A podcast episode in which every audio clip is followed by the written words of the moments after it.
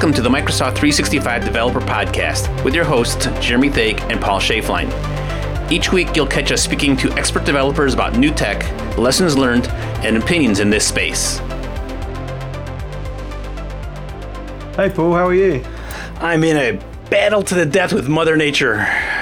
Really? What's happening your end? So we had snow, and I was clearing it. Well, long story short, I finished the the machine ran out of gas right as I finished the end. You know where the snowplow puts all the crap. So I just threw the snow thrower into the garage, and I looked at it this morning, and I was coated with rock solid snow that didn't clear out. So I got a little heater in there going, please, please melt before the next the six inches comes tomorrow so that I can clear Oh, it with the machine. That is awesome. I mean, you're a league ahead of me. I think we talked about this last year where I just had my shovel and I waited three days before I started shoveling, which broke my shovel. One of my neighbors has one of those machines, but we just don't get that level of snow here. They were threatening it last week and it never happened. But yeah, that is pretty funny that the snow got revenge on you by freezing your machine. Yeah, I mean, normally I do mine, and then I do the neighbor. I, you know, you're out, you're visiting, and you're socializing, and you know, and they, you take care of it. But with COVID, and then ugh, just just a mess. So Oh, that's that's classic.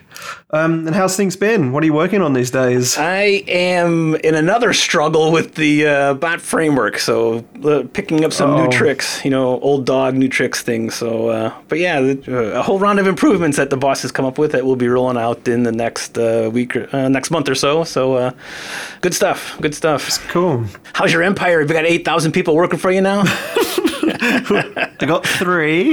All right. I got another one starting in April, and there will be hopefully someone else accepting on Monday. So I'm going to have a full, yeah, I guess team of five is a good size to go talk to partners. It's really exciting with the scale of the people we're talking to. So um, we've had some great conversations this week. So I'm, I'm really happy with how things are going. And You know, and one thing I've noticed on a bunch of the Microsoft Teams channels where there had always been questions and occasionally a response, the, the these guys, the, your gang is on it right away. There's been a lot of Yeah. uptick in the responses, so it's great to see. Yeah, they've been really good, and we're getting building more trust with the engineering groups behind the scenes, so that we have more like I call them coins, coins to go ask them if we don't know the answers, and they tend to respond straight away, which is great. So it's it, it's working, as the uh, little Anakin Skywalker would say in his little little car. And then another win was the um, I kind of got some more time on the Postman stuff and put together some step by step instructions on our Microsoft Graph Docs to replace the existing ones to show you how to fork the collection now, which is obviously the same concept of GitHub, but like you fork directly in the Postman client. And the auth setup is a lot easier. You just set up three config environment values and you're away to go testing both delegated and more importantly, application um, context flows. And so, um, yeah, it's been great to get that out there. We I think we have 5,000 people use it last month, which was great on the existing way method. So I need to move everyone over to the forked one so that as we make changes, they just can do a a pull and get the latest changes. Whereas before you kind of had to delete the collection and re-import it from the XML.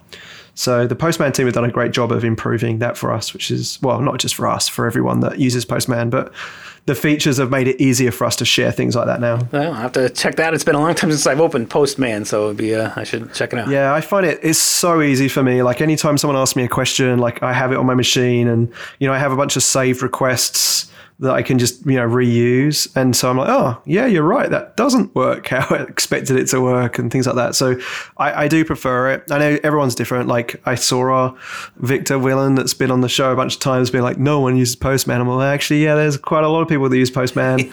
and then he wants to use Visual Studio Code with the HTTP No, it's REST plugin. client. It's called. That's what I use. REST client. Yeah, That's and what so like, of course, Daryl was smiling in the background because that's his favorite thing too. And so, you know, you can't keep everyone happy, but I can keep at least five thousand people happy with my There little pet project. There so Daryl did a PR of that uh, extension to do uh, the token acquisition if you put the magic code thing in the uh, in the request. I get, I know how to get a token, so I get it myself. But that's why Daryl was smiling because he he Yeah, posted an update to that extension to make the yeah. And then another um, thing, uh, Betty Rose, who we haven't had on the show, we should really get her on because she is awesome. Um, she's in our team in Nairobi in Kenya. She put together some docs for Graph Explorer. Um, it seems kind of uh, when someone suggested it, I was like, but it's so easy to use. But the thing is, there are so many features in Graph Explorer now, like the fact that if you put a request in, we have like a, a permissions tab, which will show you, like, here are all the permissions that you could consent to have this thing work and not give you a permission denier error. Um, there's like lots of hidden secrets there that you know she put together a little manual. So that's that's in our graph docs. Next to the use postman guide. So hopefully i'm going to sneak some audience from people going to the graph manual the graph explorer manual and saying well there's postman too. Well you know I, have sent many people to the graph explorer and and sometimes there is a sub a subset of people who want to read about something before they kick the tires. So just sending them to the you know the screen yeah. that has input boxes you know. It can be overwhelming so, yeah, i'm glad to see that that's yeah. out there We've talked about first run experiences where like you get like a little wizard that kind of talks you through like click here for some samples and then okay you've done that now you could go on to doing these things too but we just haven't got there with it yet. So um, what did you find out there in the wonderful world of the web? So, so uh, the first one that I found is a post from a, a, a repeat offender, so to speak, uh, Ser- Sergey Sergeev, who is at um, spblog.net, and he posted this week an example of how to use or different ways of consuming organizational data from SPFX. And so um, most people are probably already aware the SPFX comes with a, a SP HTTP client and an AD HTTP client and a a graph HTTP but there's like seven of them I can never remember. But he has a good walkthrough, kind of like you know, if this in 2021, this is what you could use. You can do it this way, you can do it that way, and he includes an option which calls an Azure function, which can then proxy calls to the graph, which makes a lot of that. That's my approach all the time. Usually is to to handle a lot of stuff server side. Uh, token acquisition and storage is much easier in my in my brain in .NET than it is in, in JavaScript. So, um, great blog post by Sergey to come through and give you these things that you can consider and, and get the right approach for your project. Yeah, it's it's really good when you get to see people kind of explain things like that. Like I, I mean, that's how I started off when I was blogging way back when, and a lot of the time it's like just cementing your own knowledge, right? Um, but that was just useful to kind of see the different ways. And obviously, we know we're on a journey there. There's a lot of internal discussion around like what SharePoint REST APIs should be on the graph so that we can just use the graph and not have two and kind of reduce that confusion. But in the current state, there is that thing where you, there's different options. And so sometimes it's good just to see someone else explain it and see kind of the structure of how they explain these things too. You know, you know, I would argue that you don't need to use the SharePoint API and, and don't use it until you absolutely positively have to. It'll, you'll just be better served moving to the new stuff. And there's, the only, there's only two scenarios that I need the, the old stuff for, so uh, they're close to solving all my needs. So it's, it's certainly worth going the, going the right way, or the, the graph way, I should say. And then another one like that uh, where Alex is um, documenting very, very detailed process um, of – using Azure runbooks to call PowerShell, to call Power Automate, to call an Azure function that calls the graph. I think I got it in that right order. And all those calls to get the call records for a particular meeting ID. And the idea being is that he can go into Azure Runbooks and just putting like a meeting ID and click run, and it kind of that stack calls it and returns all the debugging information about that particular meeting. And there's a lot of information you get out of the cloud communication APIs, the call records API in Graph. It's the first in a series of posts he's doing. I think now he's got it in the Azure Runbook, outputting in the the console in Azure Runbooks. He now has the ability like to persist that off using like straightforward things in Azure Runbook features to like save that into an Azure SQL log, for instance. And so that would allow him to then historically over time store all the call records for every meeting um, and then maybe do some reporting over the top of the Azure SQL database. It's really great to see people kind of using all our tech in a stacked way. I have kind of reached out to him to understand the the you know why the Azure Functions architecture is in there and and the Power Automate when he could just kind of use PowerShell directly in Azure Runbooks, I think. Um, and so we should probably add him to talk to him on the show because there must be a reason he's done it that way and not just called PowerShell directly. I, am not that familiar with Azure Runbooks though, so that's definitely not my expertise. So I'm just curious as to what call records are because there's a lot of there's a lot of gibberish in there. It looks like network addresses and stuff. So certainly, certainly outside Paul's expertise. I, I this is like I think it, it, goes back to the days of. Um, like PSTN logs and um, you know voice over IP type log data. um, you know, call quality and things like that. There's a lot of that information that gets pertained in there that these um, customers need to know for a variety of different reasons. That's my very bad explanation of it. But yeah, there's a lot of stuff that goes on in that. We call it IC3 internally, but the cloud communications team stuff where people get super deep on this stuff. Well, yeah, I mean, if it's your job to provide phone service to thousands of employees, and you got to know how it works, right? So I totally, totally get that. And it's just uh, uh how much stuff is on Microsoft Graph. Uh, you know, we, are focused on a couple workloads that you know our history. You know, our history has been SharePoint and stuff like that, but there's so much more out there. It's great to see other areas of it getting flexed out and documented. I like that. Cool. Well, um, that's all we managed to find this week. So shame on you if you haven't got eyeballs of mine and Paul's to find your blog articles if you're writing them. If you feel like we're not calling you out, we're all about inclusion here. So just be really brutally honest and at mention us on tweets and we'll find them. We're always on the Twitters. Well, not always, but every once in a while. but I do get the notifications. Right? When I say something stupid, I uh, I get lots of notifications. So uh, cool. Well, look, um, have a good weekend, mate, and we'll see you next week. All right. Hopefully, the snow doesn't bury me, and I am here to talk to you. and you're not frozen outside. Yeah, ain't that the truth?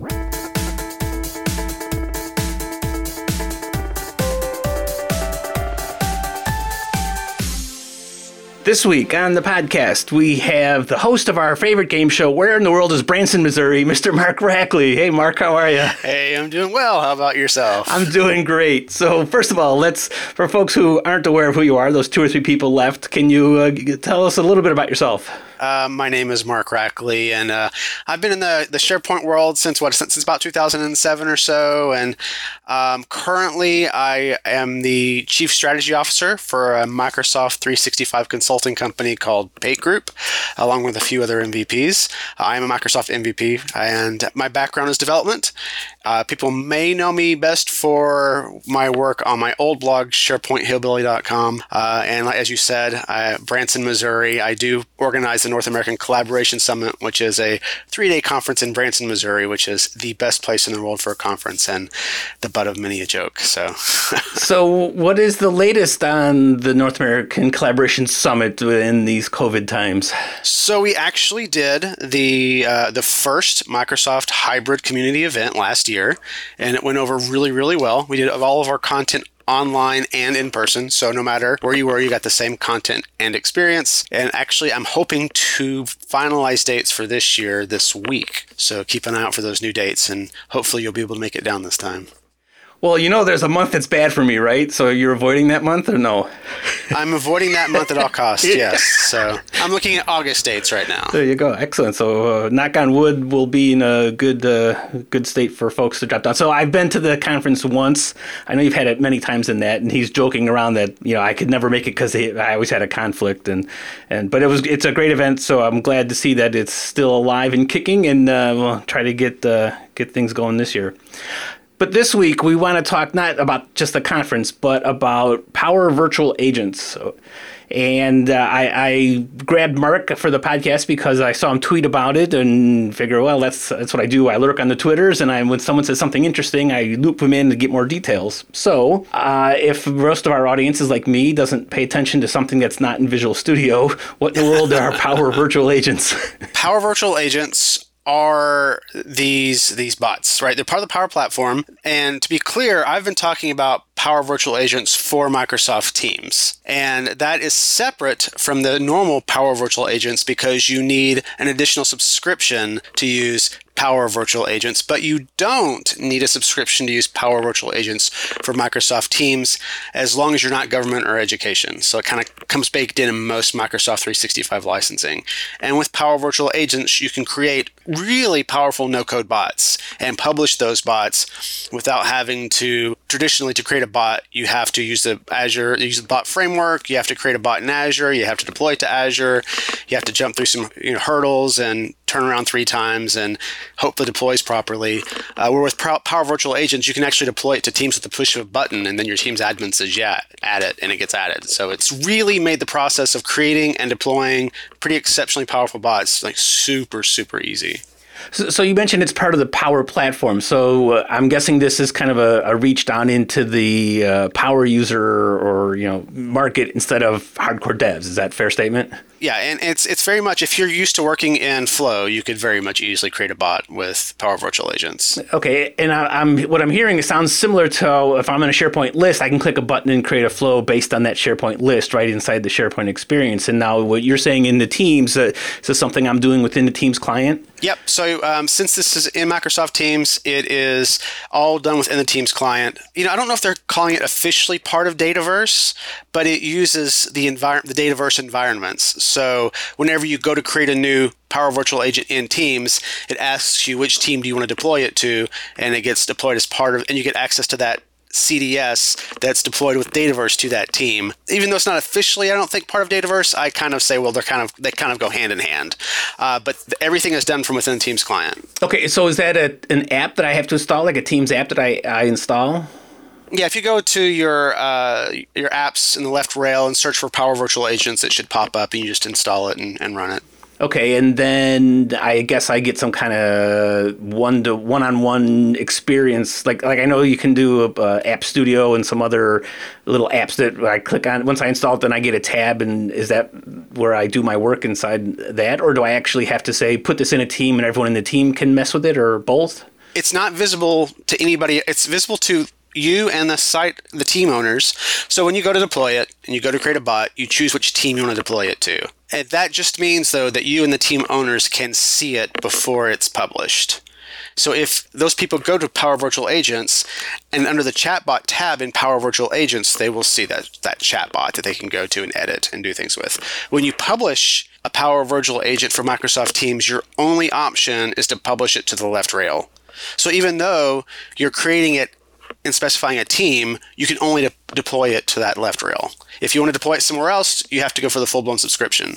Okay, yeah. So it seems kind of odd to me that you're publishing it to a team, but yet it shows up on the left rail. Is that you're nodding your head, which people can't hear, but is that that seems confusing, right? it, I mean, it is a tad confusing. Um, but the, the thing is, there. This is my interpretation, my crystal ball, because I, of course, don't work for Microsoft, so my opinions are my own. But they've put limitations around this so that they give you a taste, but if you want more power, you have to buy the subscription, right? So the limitation for the free licensing is you can only deploy it as a personal app.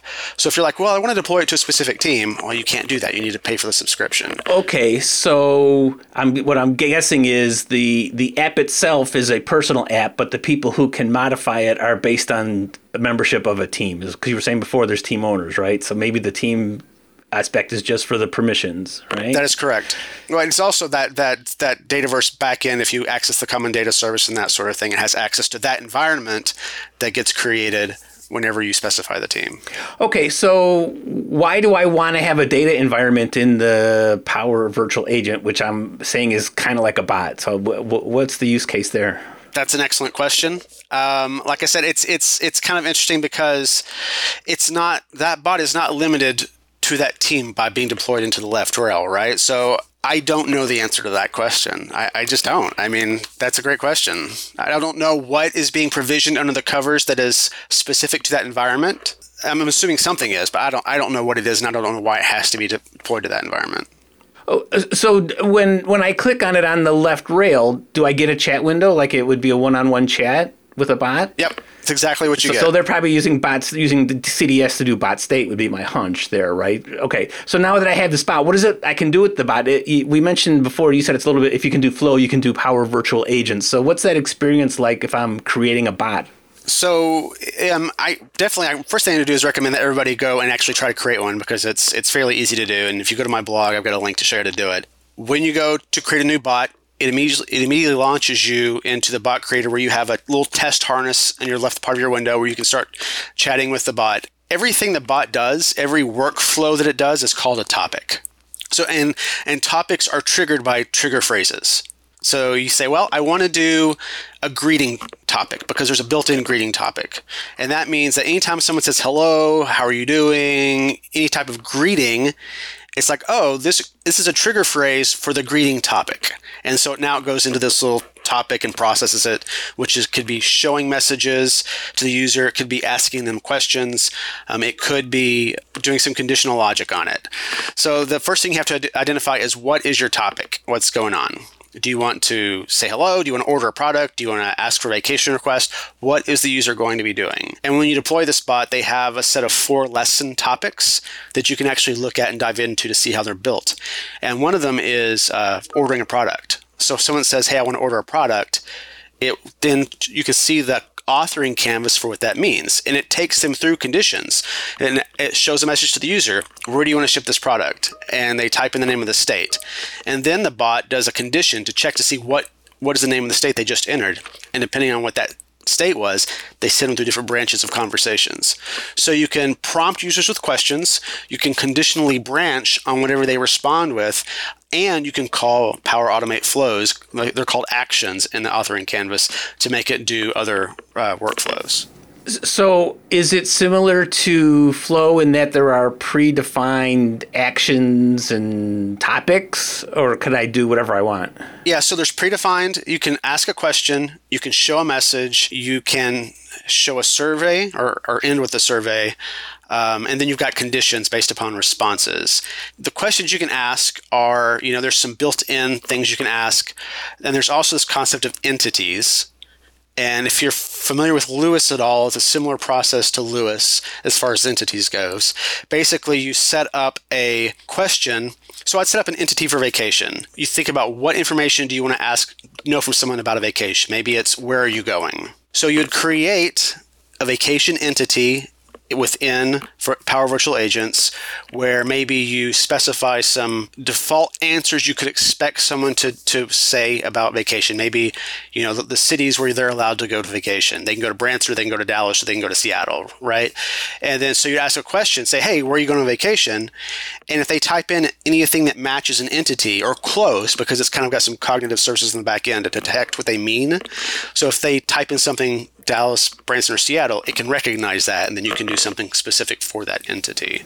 Okay, so, yeah, and so you mentioned it uses LUIS. So if if you know if you've done anything with the cognitive services language understanding service, where you can then define entities and responses and stuff, it's it's built on the same technology. I'm guessing, right? I'm assuming it's using LUIS. Yeah. Yeah, yeah, yeah. So well, so that makes complete sense. And then in this design experience, then so I can define what topic I want. I guess you say, like you, you said, there's a greeting topic, but uh, am I limited to what they give me, or can I make the topic whatever I want? No, you can create a topic for whatever you want. There, there's a handful of topics that you have to use. Um, like there's the greeting and there's the escalate and there's like the buy. Like those are baked in topics, and you can't actually you have to use those, but then you can create your own for whatever you want. You just have to figure out what the trigger phrases are. The other cool thing is that there is what's called a fallback topic. And that means anything that the bot doesn't understand, send to the fallback topic.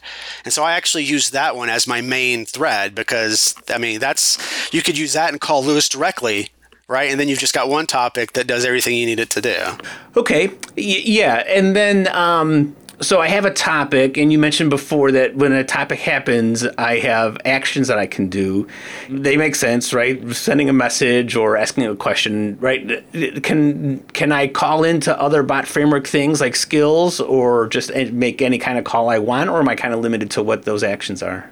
Yeah, those actions. The only action is uh, Power Automate. Okay. Right. So when you go to create an action, it's to you, you're creating a flow in Power Automate and it takes you into uh, the Power Automate canvas from within Teams too. It's if you go to actually if you go to flow.microsoft.com, you're not going to see your flows for your Power Virtual Agent. Okay, and so then I'm guessing the input of that flow then would be whatever the topic is it, or the context of what's being run, right?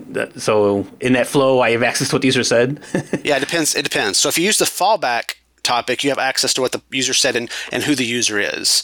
And for other topics, you only have access to who the user is because you know that they if they if you have a vacation request topic, you know that the topic is vacation. So you don't know exactly what they said, mm-hmm. but well, actually, of course, then you could ask them a question: Where are you going? And then based on that response, you could send that response to your your Power yeah. Automate. Although if I I assume then I would get the entity if you in your example where you defined an entity on vacation, if I'm in on the action for that topic, I would uh, assume I get the LUIS entity, which didn't have the information that I care about. Right? Exactly. As you prompt them for the, as you prompt them for information, you have access to the information to send it to your Power Automate flow.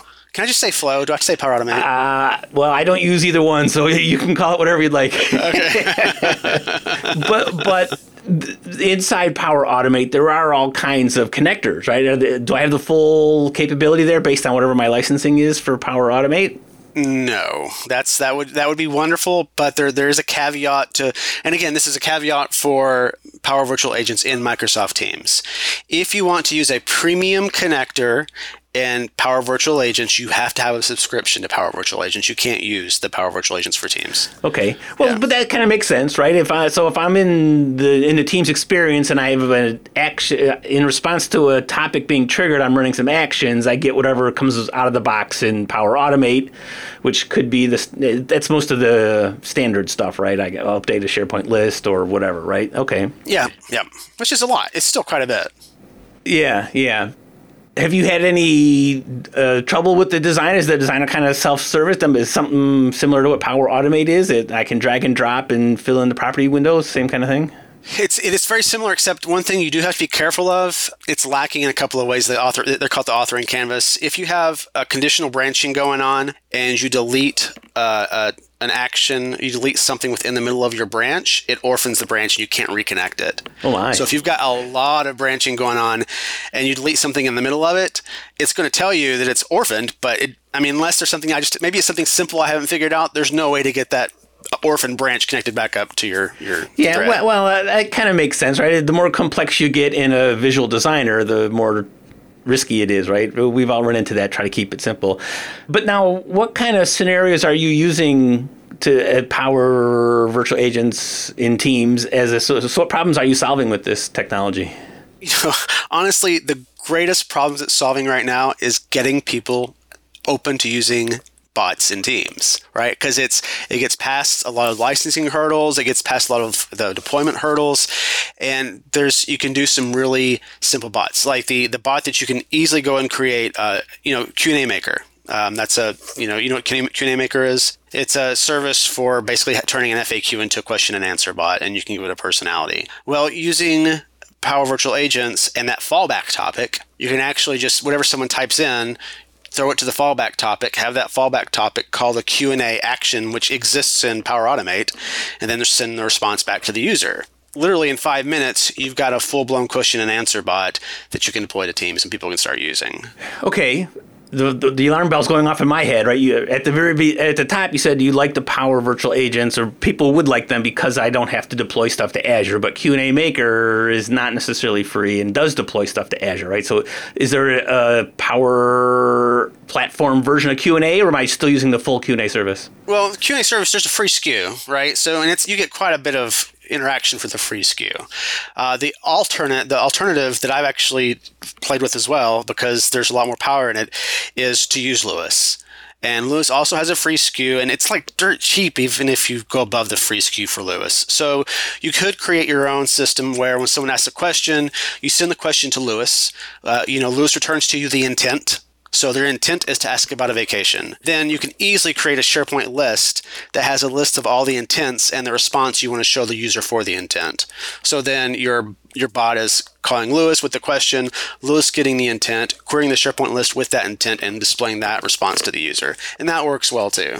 Right. And then and back where you're saying I could ask questions and get answers, and after I have all the answers, I could put that again in the SharePoint list, right? I mean, update a vacation request, yeah. Exactly. Well, the way we're doing it, we have a client who's doing something similar, and what they do actually is when the person asks the question, when LUIS comes back, we're actually logging what the user asked, what LUIS responded with, and the score, the LUIS score.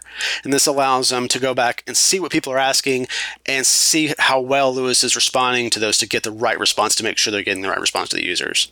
Yes, right. That, that's an ongoing process to train LUIS to be helpful. I certainly get that. And and Q and A, we do similar stuff with Q and A, kind of tracking what the whether the the, the answers were relevant to the what the user expected. Because uh, at the end of the day, the technology works, but humans didn't answer the questions right. exactly.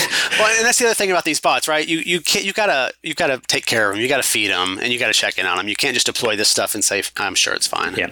And so, so on Q and A Maker are, are you seeing a lot of uh, uptake on that? no, it's yeah, No, it's a yeah, great way to show what, you, what can be done. But then when it comes down to adoption, I'm not seeing a ton of people saying, "Yeah, that's that's the platform we want to go with. We want to have something where we have to maintain it in Q and A Maker or export something to Excel, have someone fill the Excel, and then re-import that." It's I don't know, it, it demos well, but we're not seeing people saying, "Yeah, that's what I want to deploy into production." Yeah, that, that's kind of what we've seen as well, which is why we built a tool to help with that. But uh, that's a that's a whole, that's a whole different conversation. Now, um, the, you mentioned before about how you you know you, you're doing simple get folks introduced and set up on that. And, and now, what I'm wondering is is there a risk though that if I do a lot of these Power Virtual Agent bots, does my whole left rail get filled up with different ones, or is it really just one icon and then I pick which bot I want to interact with? Yeah, and it depends on your org. Like, so you could have access to a bunch of bots, and you choose the ones you want.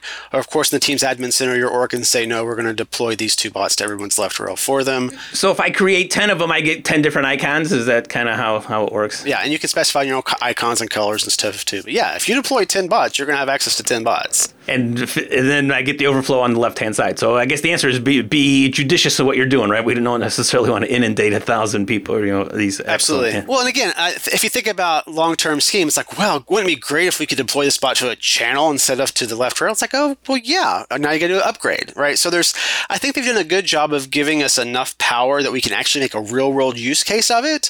But then at some point, you're going to hit something like that, and you say, well, I, this is we just can't do this. We've got to put it into a channel instead. And like, okay, then now Microsoft can start making their money back on the on the tool. This is a total developer question, but is there an export type thing that I can get this, you know, logic that you've coded out and put it in my own code, or or is it really just two screens and rewrite? Again, the limitations that come with free. If you have a Power Virtual Agent subscription and you create a Power Virtual Agent, you can actually you know download that and get the bot framework code for it, and you can make changes to it. So you have access to the bot framework with the paid subscription. Yeah. Okay. If I have the Power Virtual Agent subscription, is there a, a web page I can design bots that's outside of Teams? Then I'm guessing. Yes, yeah. With the Power Virtual Agent subscription, you can deploy them to your you know external website if you want to, or you know, Okay. yeah, yeah. Oh. You have a lot more channels to deploy them to. Okay, and then adding that bot to a Teams app is pretty straightforward at that point. If I have a bot running off in the world, App Studio will let me fill out the, f- the questions on that, right? Exactly. So some of the really fun things when I'm writing a bot, you know, directly is, you know, who is the user and, and getting authenticated to call remote services. So how much fun is that in the Power Virtual Agent for Teams? So it's it's to figure out who the user is. It's fairly easy. Again, you get higher security. Uh, there's a whole slide on saying, hey, here's the difference between Power Virtual Agent and Te- Teams and the subscription service. So there's some security differences as well. But you do have access to who the user is asking the question. You do you can query Azure AD to find out information about that user. Um, so you do have the option of doing some digging in your Power Automate action to do that sort of stuff. The, yeah, so the answer I expected to hear was, well, it takes care of it for you automatically, right? for the most part, right? As we'd expect in the Power Platform, right? Uh, the- yeah. Any other fun things that you've done with the bots, or is it really just demoware for you? I, I got to believe that it, people are finding it useful.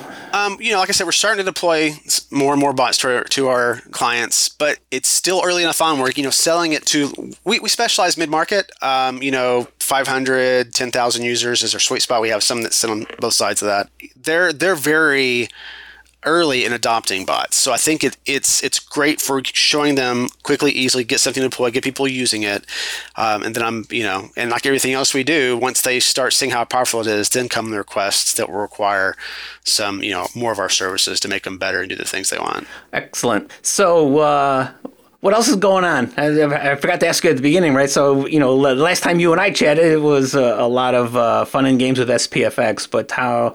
Any, any other fun dev topics that you're kicking around these days? Gosh, fun dev topics. You know, we're doing uh, SharePoint framework development all the time. So, okay, here's a good topic. So, uh, my son, yeah, so he's a sophomore in college this year, and he's actually interning for us. And he has like he's tearing up the Power Platform. He's tearing up the SharePoint framework right now. He's doing a, a SharePoint framework web part that goes into the graph to get calendar information. And he's just he's he's tearing into it. So he probably knows more about the stuff than I do now, because I, I get the topics and I, I don't have all the time to develop, so I give it to him and he goes and writes the code for it. Yeah, so we'll go back to the very first thing you said, where you're a chief strategy officer, which means you don't write code anymore. I do proof of concepts. Yeah. That's what I do. So there you go. Yeah, there you go. Oh, you want working code? I got you. Well, that's great. So uh, I really appreciate you taking the time today, and, and I certainly will uh, be watching the Twitter feed for the announcement on the conference. And for folks who are listening, I highly encourage uh, getting there. It's it's not that hard to get to Branson if you just be patient. It's all good, and hopefully the the pandemic goes away for you, buddy. And uh, it was great for great to have you on. Thanks a lot. Yeah, thanks for having me. For listening to the Microsoft 365 Developer Podcast. Please follow us on Twitter at M365DevPodcast and check out our show notes at www.m365devpodcast.com. To help us spread the word, we'd really appreciate it if you could retweet our episode tweets and give us a review on iTunes.